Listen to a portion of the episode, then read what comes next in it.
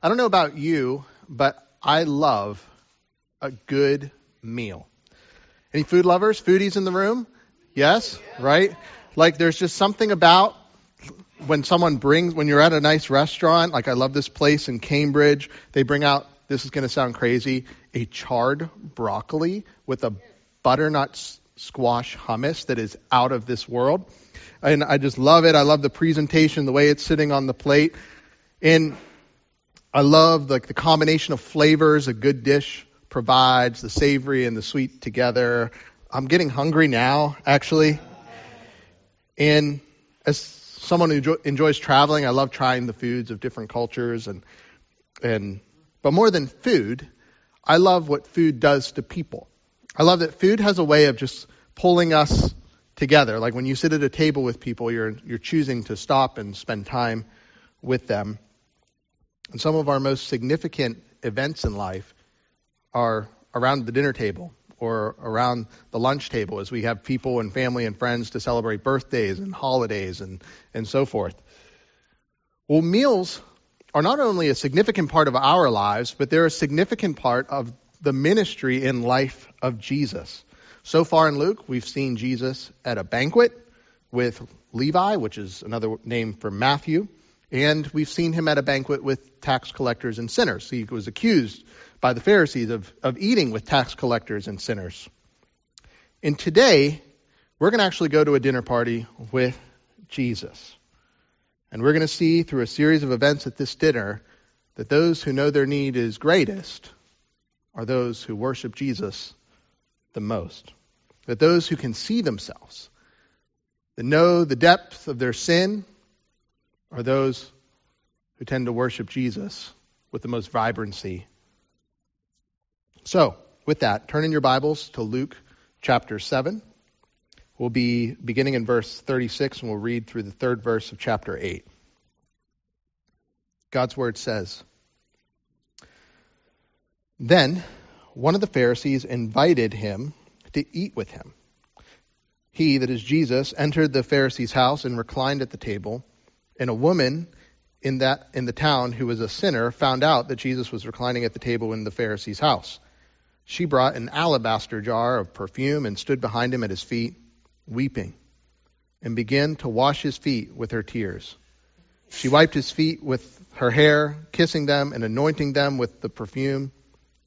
When the Pharisee who had invited him saw this, he said to himself, This man, if he were a prophet, would know who and what kind of woman this is who is touching him. She's a sinner. Jesus replied to him, Simon, I have something to say to you. He said, Say it, teacher. A creditor had two debtors. One owned, owed 500 denarii and the other 50, since they could not pay it back. He graciously forgave them both. So, which one of them will love him more? Simon answered, I suppose the one he forgave more. You've judged correctly, Jesus told him.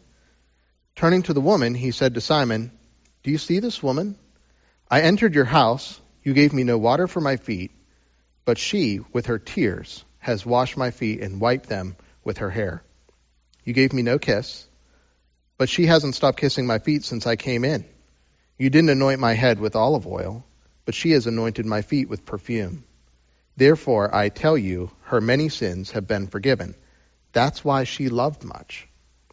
But the one who is forgiven little loves little. Then he said to her, Your sins are forgiven.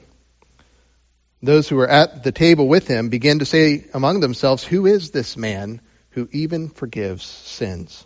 And he said to the woman, Your faith has saved you. Go in peace. Afterward, he was traveling from one town and village to another, preaching and telling the good news of the kingdom of God. The twelve were with him, and also some women who had been healed of evil spirits and sicknesses. Mary, called Magdalene, seven demons had come out of her. Joanna, the wife of Chuza, Herod's steward, Susanna, and many others who were supporting them from their possessions. This is the word of the Lord. Let's pray. Father, would you open our eyes that we may behold wondrous things in your word? Would you incline our hearts to your word? And would you revive us with your word? We pray. In Jesus' name, amen. as we, get, we begin working through our passage, the first thing I want us to see about Jesus is that Jesus knows. Jesus knows. Right from the start, we get introduced to the cast of characters. In, we see that Jesus gets invited over to a house of a Pharisee. Now, if you remember, Pharisees are the rulesy, rulesy people of the day. They're, they're hyper religious. They see themselves as the guarders of the Jewish culture of the time while they were occupied by Rome and were afraid of, of losing their culture. Um, they saw themselves as the preservers of that culture. And, and they were experts on the Old Testament. They knew it inside and out. They studied this stuff regularly. These were people who made for really good neighbors because they like kept their lawns perfectly mowed. They like everything looked good in their house. They didn't have any HOA violations or anything like that. But they were also not a lot of fun. And throughout the the book of Luke is they do not get Jesus at all. They have questions, they're skeptical, and Jesus takes up the Pharisee on his offer anyways and goes to his house for dinner.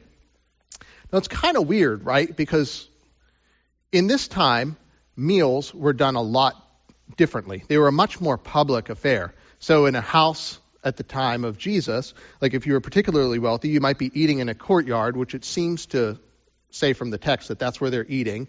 And it would be normal for people to like show up and just stand around to listen to the conversations. Some people who are impoverished would would show up at some of these meals and would wait for the like the leftover table scraps that they could eat. So meals were this like public thing that often people would just show up to. It's kind of like eating outdoors where you just have a lot of people around, like if you're sitting at the works in Concord and you just have people next to you, except it's in your house and people can just choose to come in whenever. This is the scenario. And now at this meal Jesus is at, there's people you know, lots of bustle around. There's, they're sitting at the table. They sit kind of differently back then, kind of like leaning forward with their feet kicked out behind them. And a sinner shows up. Things get a little bit awkward at the dinner table. You ever been to like a family meal where someone brings up a like a topic that doesn't really go over so well with everyone else and the room just gets silent? Or, you know, maybe like your host make a passive aggressive comment to, to the other, and everyone's just like, I don't really know what to do with that.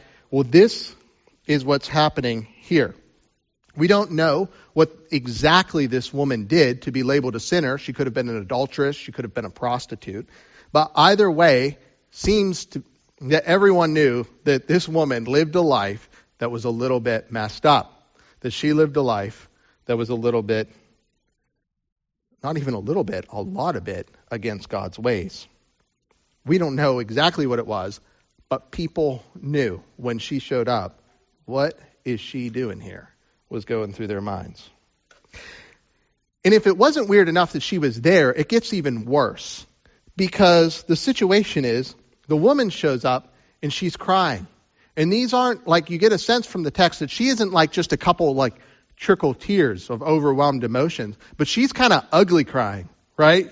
Like, you know what ugly crying's like? Like she's, she's just a mess. She has tears flowing from her faith.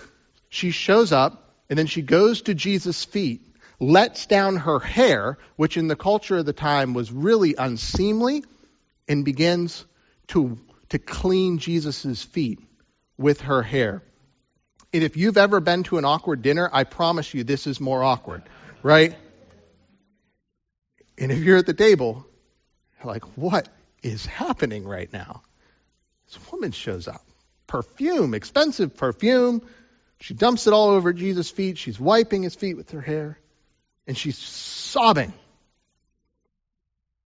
No one knows what to do except for Jesus.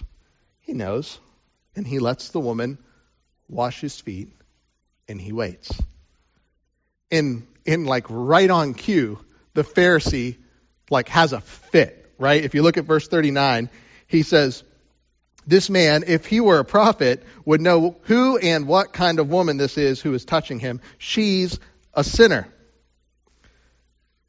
This Pharisee thinks the act of Jesus, even letting this woman come near him, is proof that he's not who he claims to be.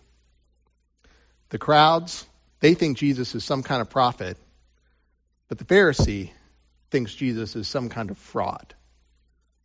And he is skeptical. But Jesus knows. Jesus knows who this woman is.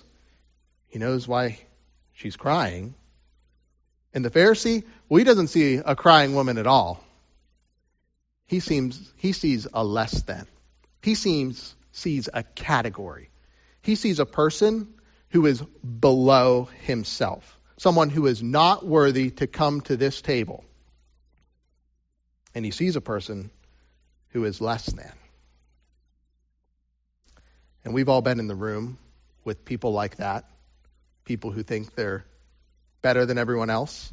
Maybe we've even, if we want to admit it, have been that person from time to time. But Jesus knows what this Pharisee is up to in his heart. And he also knows what's going on in the woman's heart because Jesus doesn't just know, Jesus sees. Jesus sees. Note that Jesus responds right away with a statement that kind of lets us into that Jesus actually sees what's going on in this Pharisee's heart. He sees the elitism, the pride, the hubris, all of it, the condescension, and he says, Simon, I have something to say to you, which is a really nice way of kind of saying, sit down and let me tell you something. Jesus is taking the upper hand in a conversation. This isn't like just, Jesus is being a little bit direct, and the Pharisee backs down and says, say it, teacher. And Jesus begins to put Simon the Pharisee in his place. So what does Jesus do? Well, he tells a parable. Look at look at your text.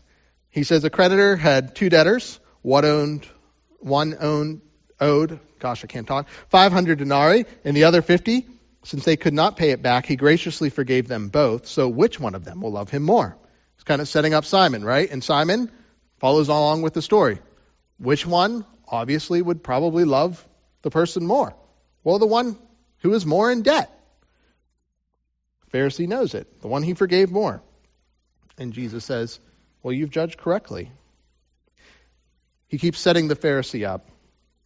And then he goes on in verse 44 Turning to the woman, he said to Simon, Do you see this woman? I entered your house. You gave me no water for my feet but she, with her tears, has washed my feet and wiped them with her hair. You gave me no kiss, but she hasn't stopped kissing my feet since I came in. You didn't anoint my head with olive oil, but she has anointed my feet with perfume. Does Simon see this woman?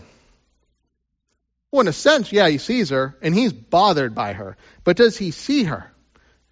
No, he doesn't. He sees somebody who isn't worthy. But Jesus sees somebody who is worshiping. The Pharisee can't see it all because he is blind. He is blind to a couple different things.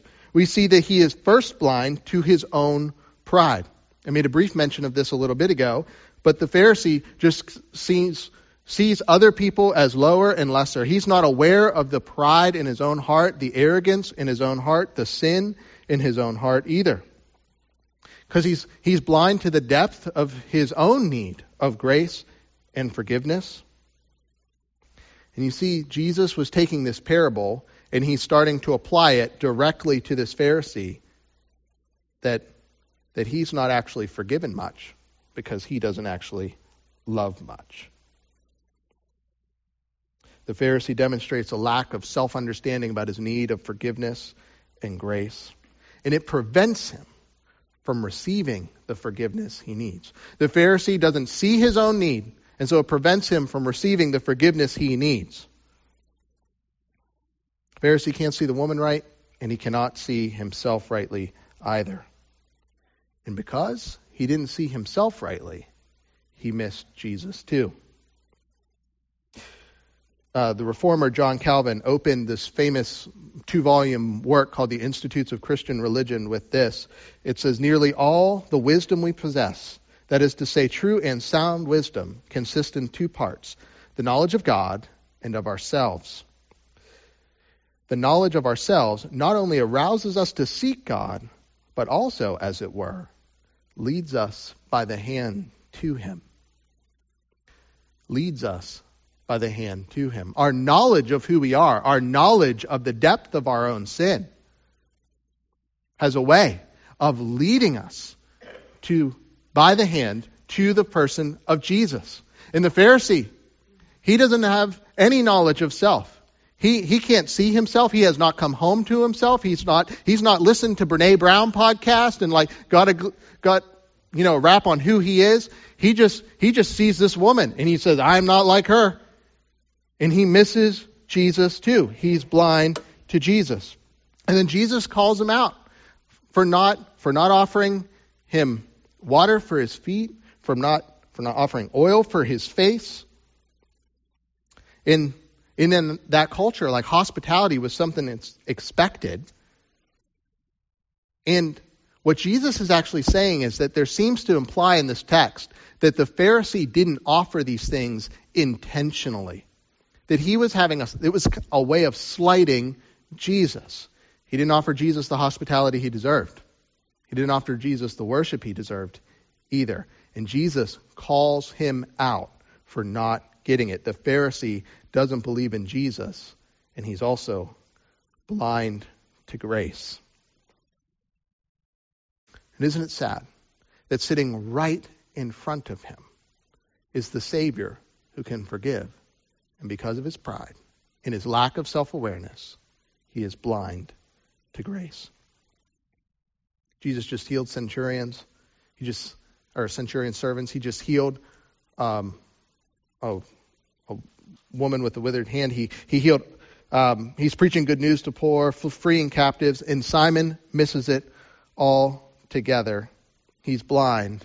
He cannot see the woman. He cannot see Jesus. But Jesus sees the Pharisee. And he also sees the woman, too. Simon is blind to things. Well, the woman is aware of everything and Jesus sees her. You know, maybe one of the first questions you ask when you come to a text like this is, well, why is the woman crying really? I mean, she's got Jesus there. What is she so upset about? Like, why is she why is she ugly crying in front of Jesus? Well, the text doesn't say exactly, but because of the tenses of the verbs and stuff like that that I won't get into here because this is in the Greek class, these tears seem to be from an overwhelming sense of gratitude for what Christ has done for her in, in response to an overwhelming awareness of who she is. She sees herself so clearly and she, and she kind of just needs to worship Jesus because she's received forgiveness from him.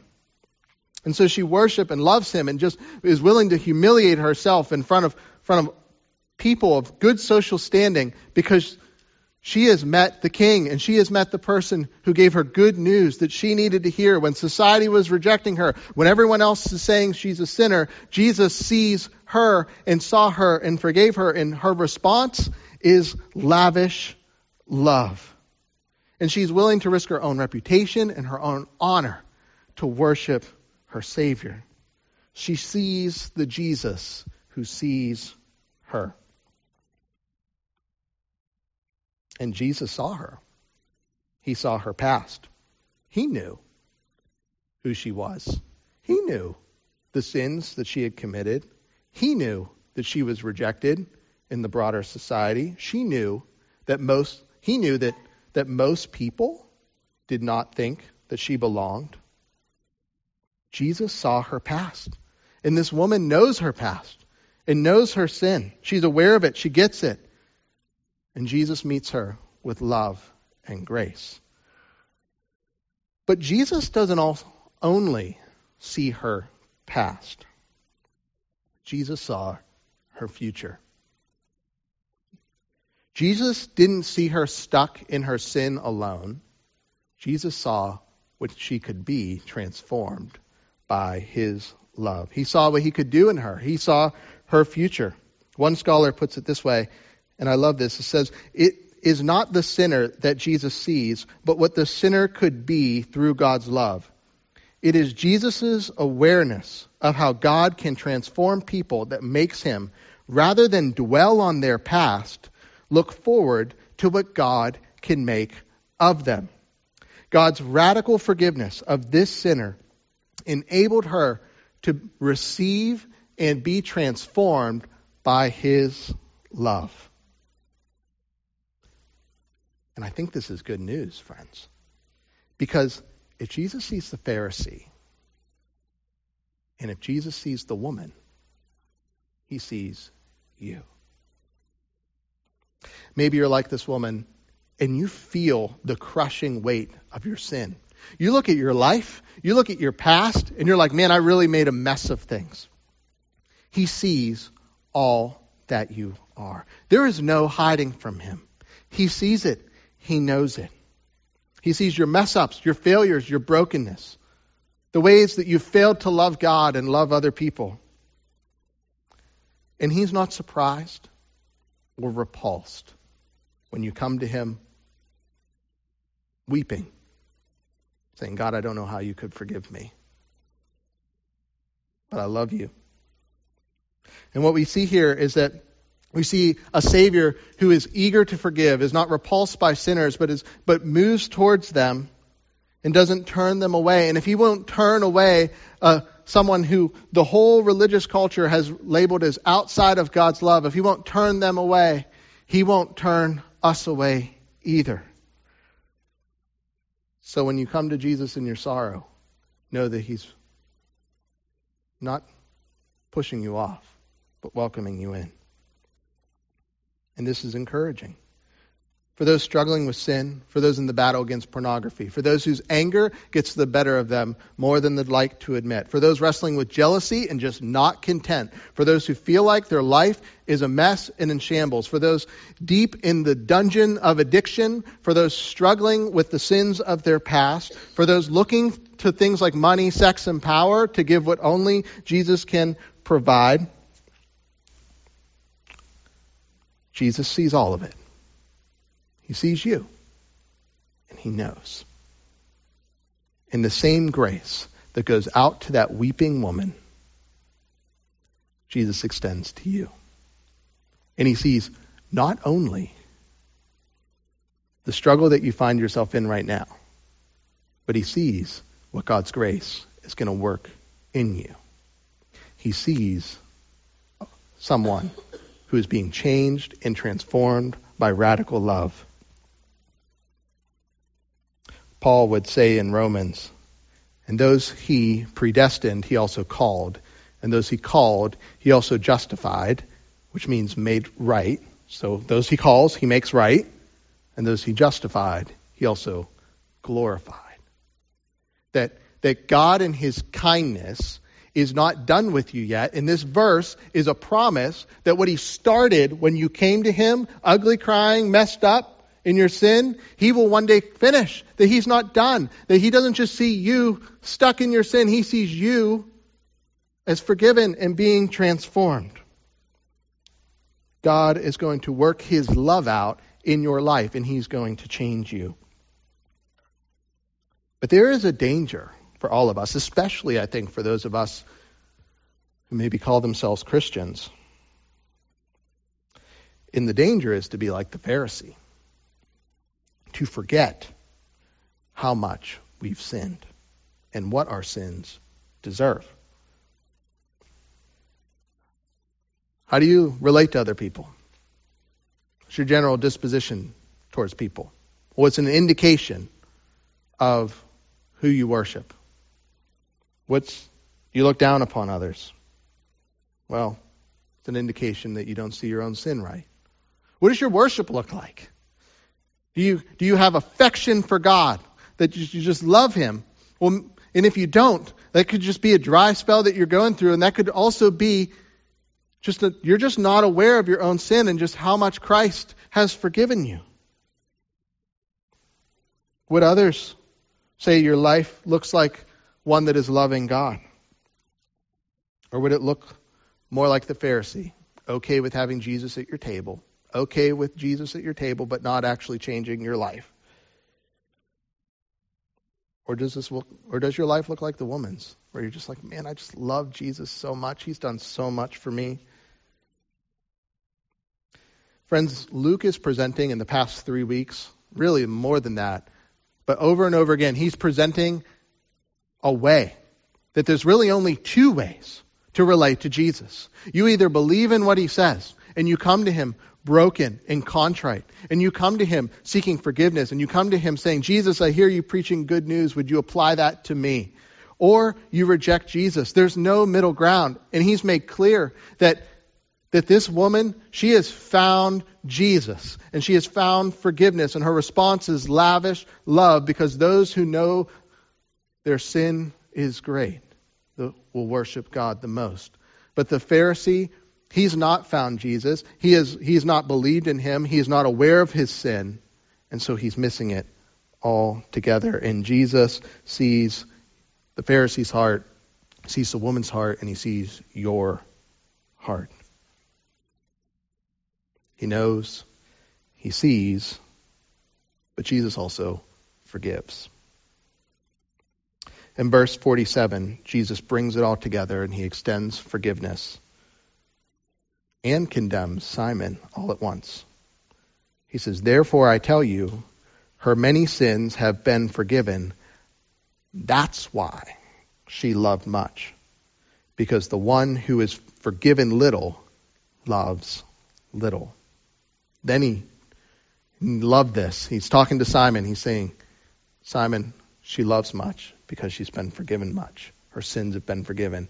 And then he turns to her, weeping sobbing, says, Your sins are forgiven too. And in this part of the text, Jesus is not just extending her forgiveness, but he's also supplying a new identity. The weeping woman is described twice in the story um, by the narrator and by um, Simon as a sinner. Verse 37, she's known as a sinner. Verse 39, Simon calls her a sinner, but Jesus never refers to her as a sinner. Instead, Jesus twice mentions that she is forgiven. That her identity is not the fact that she is a sinner. She is not defined by the sins that she struggled with. She's not defined by the sins of her past. She's not even defined by the sins of her presence. She's defined as a forgiven person. Jesus supplies her a new identity. And that identity is forgiven. How many of us, we spend more time living out of the identity of sinner. That the way we even view ourselves is we, we don't view ourselves as forgiven by God. And because we don't view ourselves by forgiven, we don't ever live in light of his forgiveness. And it, and it makes our hearts shrink instead of expand with worship. But Jesus gives us a new identity in him the same way he gives her a new identity. And that identity, friends, is forgiven, made right, made whole.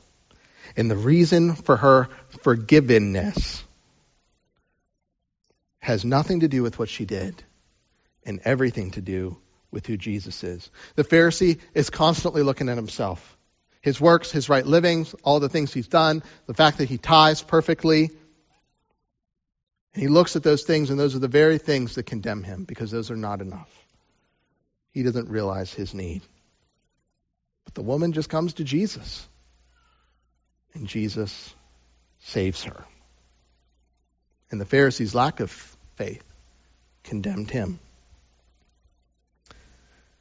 Jesus says, Your sins are forgiven. And why would he say that again? Like, if she's known her sins are forgiven and this has caused her to just weep with joy and gratitude, why would she say, why would he say that again? Well, I think what Jesus is doing is he's assuring her, Your sins are still forgiven. You are still right with me. She is safe in that he sends her out with go in peace. Such a beautiful statement from Jesus. Hey, your sins are forgiven. Go in peace. Hey, your Your past doesn't define you. Go in peace. Hey, these people don't get to tell you who you are before me. Go in peace because the God of the universe sees what he's doing in you and he has forgiven you and he is making you new in me. Go in peace and live in the world knowing that you have the favor of God upon you. Go in the peace knowing that how much you've made a hash of things, God still loves you. And maybe the last thing that Jesus does in this is the least obvious. That not only does he forgive her, but he honors her. He honors her. In a culture that was dominated by shame and honor, and guilty and justified, she, she Jesus lifts her up and honors her in front of everybody. Right? You got the Pharisee there, wealthy, honored in society. Jesus simultaneously condemns him and honors her. As she is just like a mess because she's crying, her hair's a mess because she just wiped the dirt off of Jesus' feet and she got perfume there. Jesus raises her up and honors her in front of everybody. That she is the one who is forgiven, that she is the one who is made whole, that she is the one who knows Jesus. She was scoffed and belittled by the culture. She was scoffed and belittled by the Pharisee, and Jesus raises her up to a place of honor and pulls her and gives her a seat at his table. It's a beautiful thing. And this is something we keep seeing over and over again with Jesus. He elevates the least, the lost, and the low. The people that religion, culture has forgotten, he's willing to pull up to the table and honor. And in a culture where that was dominated by patriarchy, Luke goes out of his way to mention women at the end of this chapter who made much of Jesus and actually funded the ministry, his ministry and the ministry of the apostles. In a culture that pushed down women, Jesus honored them as equals. And he does it with this woman here. Friends, lavish love like that. Lavish love that is willing to just worship Jesus in spite of whatever anyone thinks about you, in spite of whatever it costs you, only comes from receiving lavish grace. Those who know their need the greatest are those that worship Jesus the most because when they feel the depth of their sin and they realize that they've been forgiven, made whole, and made new, and that God sees them and loves them, well, those people worship the most.